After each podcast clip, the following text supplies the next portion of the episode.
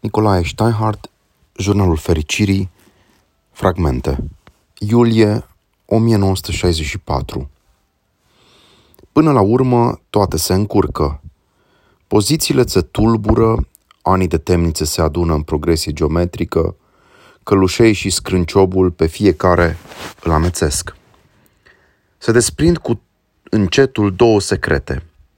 Toată lumea are nițică dreptate și tot omul e nebun, deși crede că numai ceilalți sunt. La început, sioniștii și legionarii, țăranii și intelectualii, liberalii și cuziștii, comuniștii și socialdemocrații, carliștii și antonescienii, se adulmecau neîncrezători și se priveau mirați. Cum de poți fi persan? Până la urmă, rodajul conviețuirii scoate din uz ochelarii cu dioptrie de îngustare, încep să constați că o anumită doză de dreptate e în și la fiește cine și că se prea poate întâmpla să fii persan. Explicația teoretică a lui Pierre Lasserre, lumea este mult prea complexă pentru a putea fi cuprinsă într-o singură sistematizare, oricât ar fi ea de grandioasă. Nu există nicio doctrină capabilă să dea toate răspunsurile. Nu înseamnă că n-ai dreptul să-ți formezi convingeri și să le susții. Chesterton. De vreme ce este părerea mea, desigur că o socotesc dreaptă și cred în ea, altfel aș fi necinstit. Știu totuși că prin însăși condiția umană nu poți crede și pretinde a fi găsit o formulă absolut completă. Lumină și întuneric e pentru toți și ploaia cade și peste buni și peste răi. Nebun e nebun. Uite-l cum mănâncă arpacașul. Îl lasă să se răcească și îl mănâncă rece. Nebun, e nebun de-a binelea. Uite cum înfulecă arpacașul fierbinte, de parcă n-ar putea să lase să se răcească nițel. Și pe urmă se miră că l apucă burta. E nebun, domnule, e nebun, delegat. Ține cănița în mâna stângă și se spală cu dreapta. Anormal, să știi că e anormal. Dement, dement cu adevărat. La ce poți să te aștepți din partea unui om? Om vorba vine, care se spală la fund ținând cănuța în dreapta și își dă cu apă cu stânga. Nebun când îl cauți, se spală, de-aia n-avem pic de apă, nebun și puturos. Nu se spală cu săptămânile.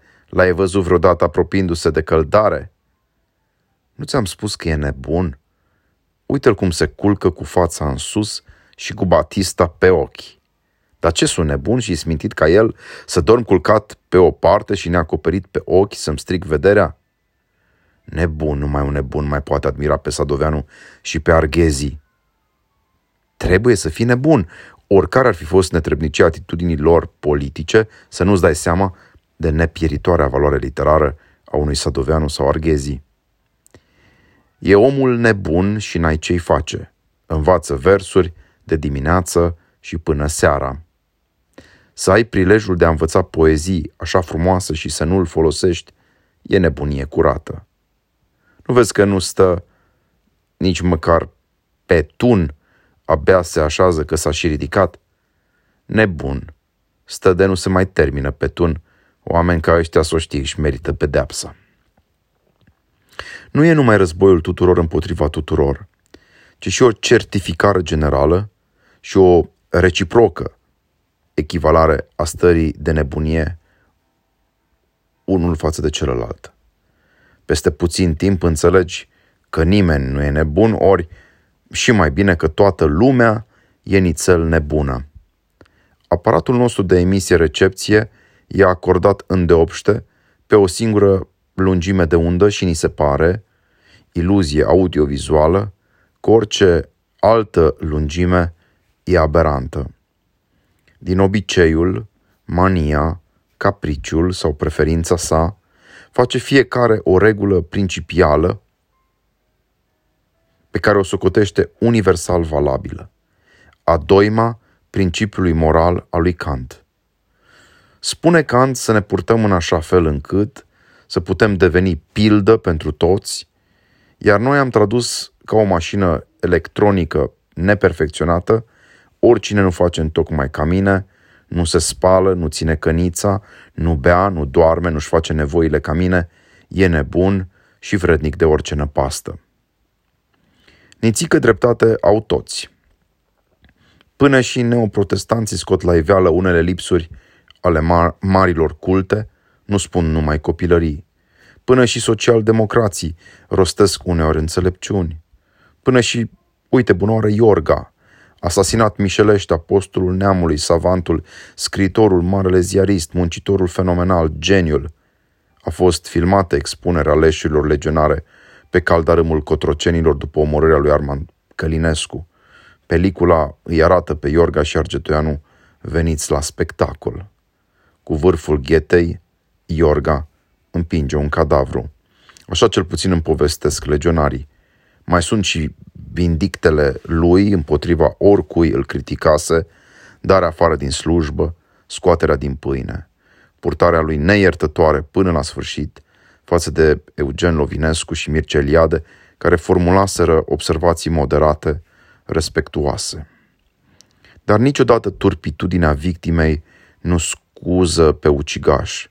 Nu încape, deci scuză, pentru cele petrecute în pădurea de la Stâlpnicu, ci numai pentru noi, nu pentru ucigaș, încredințarea că dreptul și nedreptul, lumina și întunericul, binele și răul sunt distribuite în mod mai pestriț decât bănuiam. Lui Iorga, de altfel, îi se aplică în tocmai vorbele lui Bossuet despre abatele de Roncet. C'est un homme contre lequel on ne saurait avoir raison. E atât de mare încât nu poți avea dreptate împotriva lui. Oricum, de câte ori aud e nebun, surâd și mă scutur, cu toate că văd că nicio convingere nu e mai bine ancorată decât aceasta. Toți ceilalți sunt nebuni, numai eu sunt normal. Omul superior, zice doctorul Sergio Al George, este cel care își consolidează lungimea de undă personală de emisie și, totodată, își lărgește neîncetat gama de recepție. Despre nebunie am mai învățat ceva, că principalul, în închisoare ori în situații limită, este să nu nebunești. George Orwell, 1984 Nu izbudind să te faci auzit, ci rămânând zdravăn la minte, duceai mai departe moștenirea omului. De ce? Pentru că nebunia este contagioasă și pentru că orice regim totalitar este și nebun. Este. Dar pe de altă parte, dialectica. Mulți s-au ținut tari numai pentru că erau nebuni. Nebunia a fundamentat numeroase cazuri de păstrare a demnității. Poate fiindcă insul, stăpânit de o monomanie, disprețuiește mai ușor decât alții ispita bunurilor. Nebun, am și eu o reputație de nebun bine stabilită, mai ales printre amicii evrei. Ce bine mi-a prins nebunia aceasta în ultimii 25 de ani. Ce mă făceam dacă nu eram nebun? Înnebuneai, îmi răspunde rațiunea. Boogie Mambo Rag. Până la urmă, ce rămâne? Rămân versurile pe care ni le citează inginerul Radu Rossetti, bun povestitor de romane și mai ales de novele de Kipling, și care ne dă și interesante amănunte despre misiunea întreprinsă în martie 1918 din Ordinul Perechii Regale și al guvernului de la Iași de către bunicul său, colonelul Radu Rossetti, pentru a explica puterilor aliate la Londra și la Paris semnarea păcii de la București. Versurile sunt simple. Life is mostly froth and bubble. Two things stand like stone kindness in another's trouble, courage in your own. Simple, dar idealul lor, gentilețea în necazul altuia, curajul în al tău, e mai puțin modest decât pare. 1967 Ceva asemănător la Henry James. Trei sunt în viața omenească lucrurile importante. Primul este să fii amabil. Al doilea este să fii amabil. Și al treilea este să fii amabil. James întrebuințează cuvântul kind, care înseamnă nu numai amabil, ci și îndatoritor, plin de bunăvoință, drăguț, grijuliu, de binele altuia, bun, gentil. Dacă dragostea de aproapele nostru ne este inaccesibilă în esența ei, măcar sub forma amabilității, o putem manifesta relațional. Cu Floriana Avramescu vorbesc despre ceea ce se numește eschatologia lui Marmeladov. Dumnezeu, la sfârșit, îi va chema în rai și pe toți păcătoșii. Hai intrați și voi, porcilor, și voi, bețivilor, pentru că nu s-au încrezut. Ceea ce e iremediabil de antipatic și respingător la farisei este necurmata conștiință a propriei valori și dreptăți, ispita de înfumurare a omului drept. Pe necreștini tocmai iertarea păcătoșilor și a bețivilor îi jignește. E o greșeală pe undeva în evidența contabilă, nu iese soldul. Dar creștinii știu mai mult că păcatul trufiei e mai grav decât darul beției.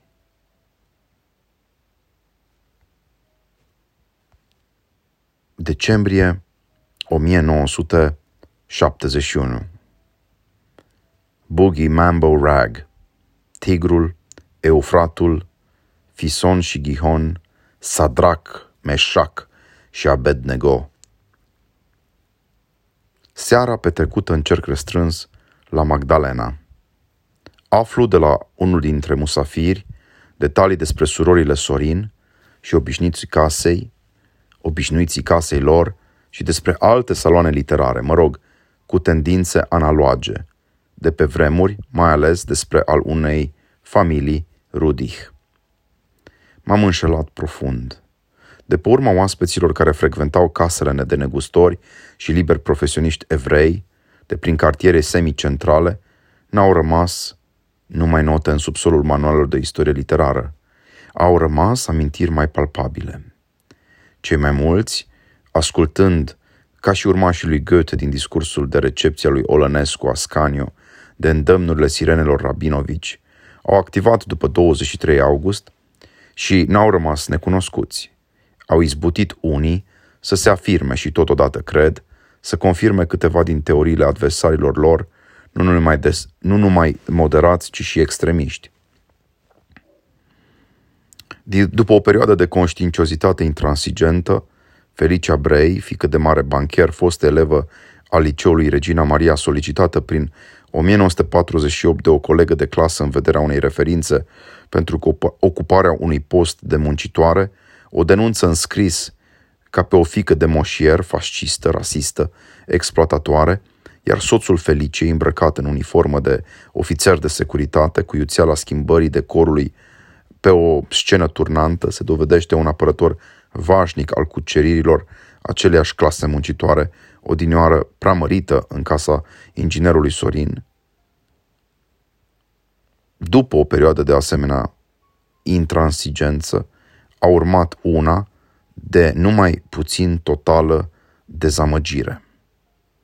Soțul Felicii Brei, tata doi copii numiți Vladimir și Lenina, nu mai poartă uniforma sa de major. O mulțime de cadre de conducere nu pot îndura valurile succesive de retrogradări, așa încât tabloul din nou s-a schimbat. Nu mai sunt conștiincioși.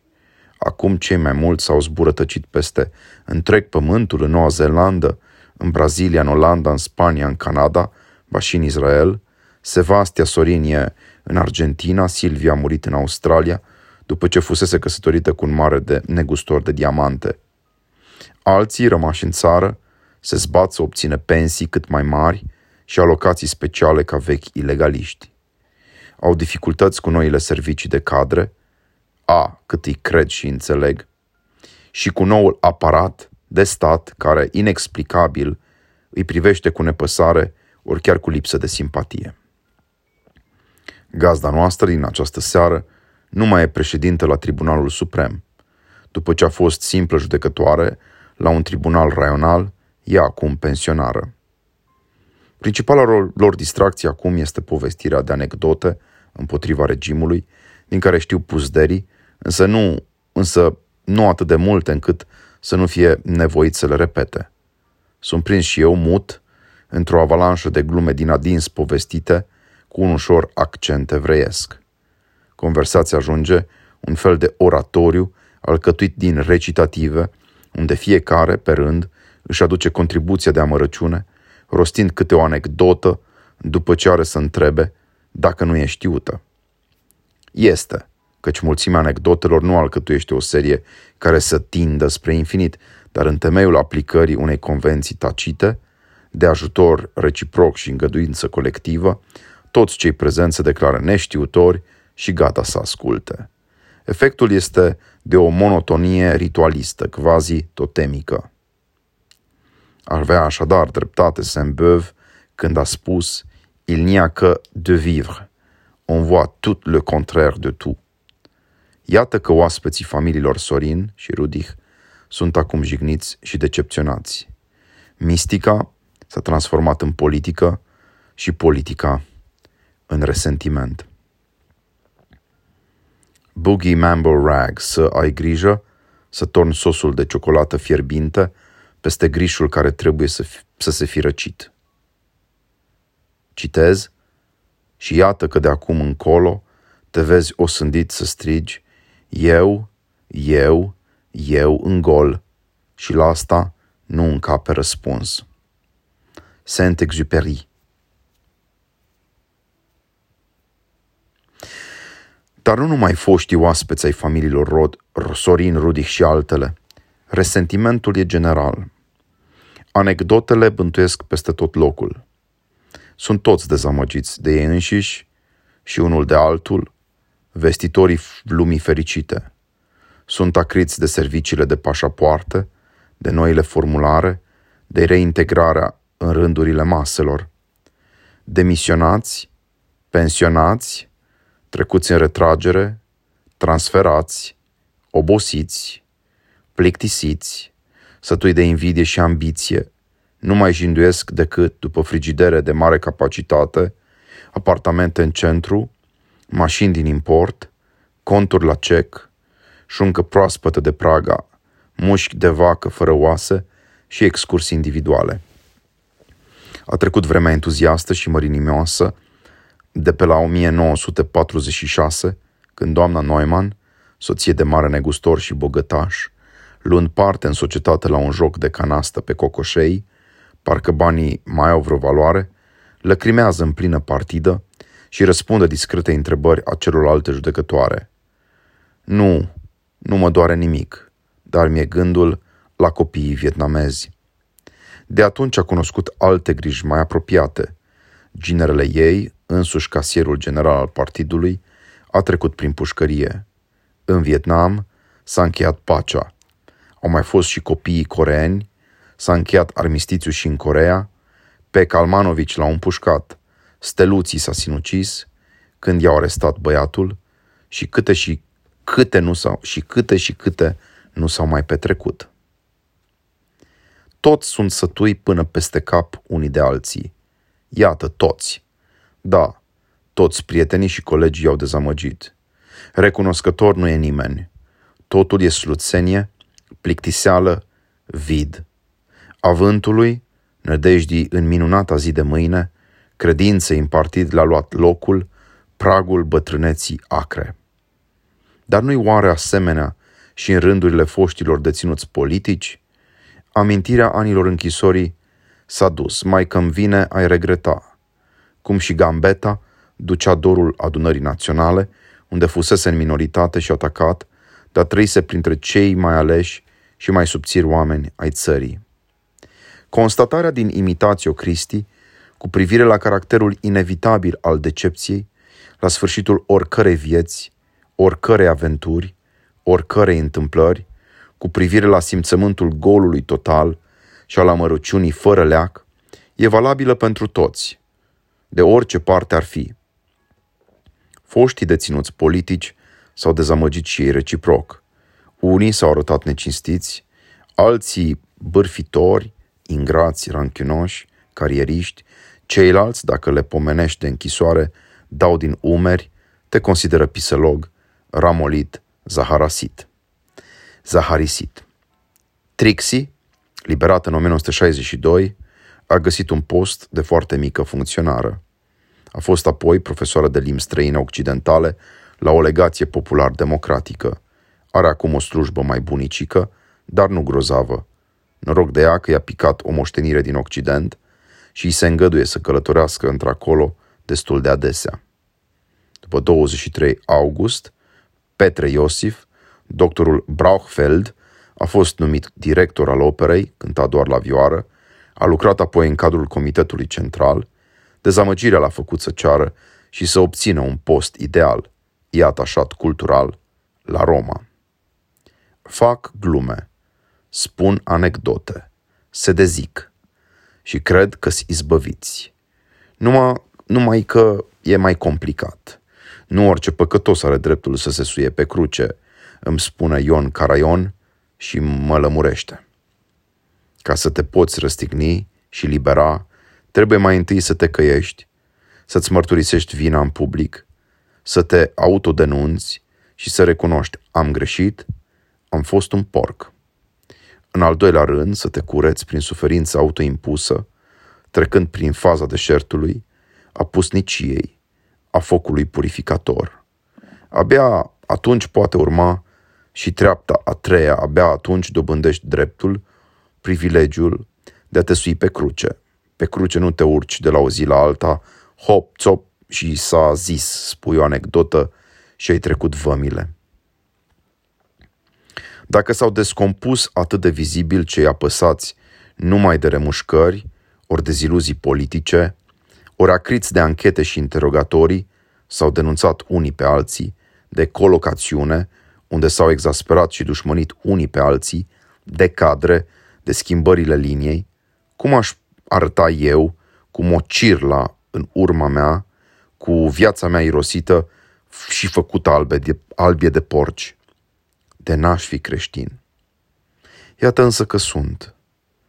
Clopotele acum și pe mine mă cheamă prietenos, familiar, într-un fel anume, mă pot dezvălui și eu ca în caravana lui Hauf, Ich bin de Roiba Orbasan.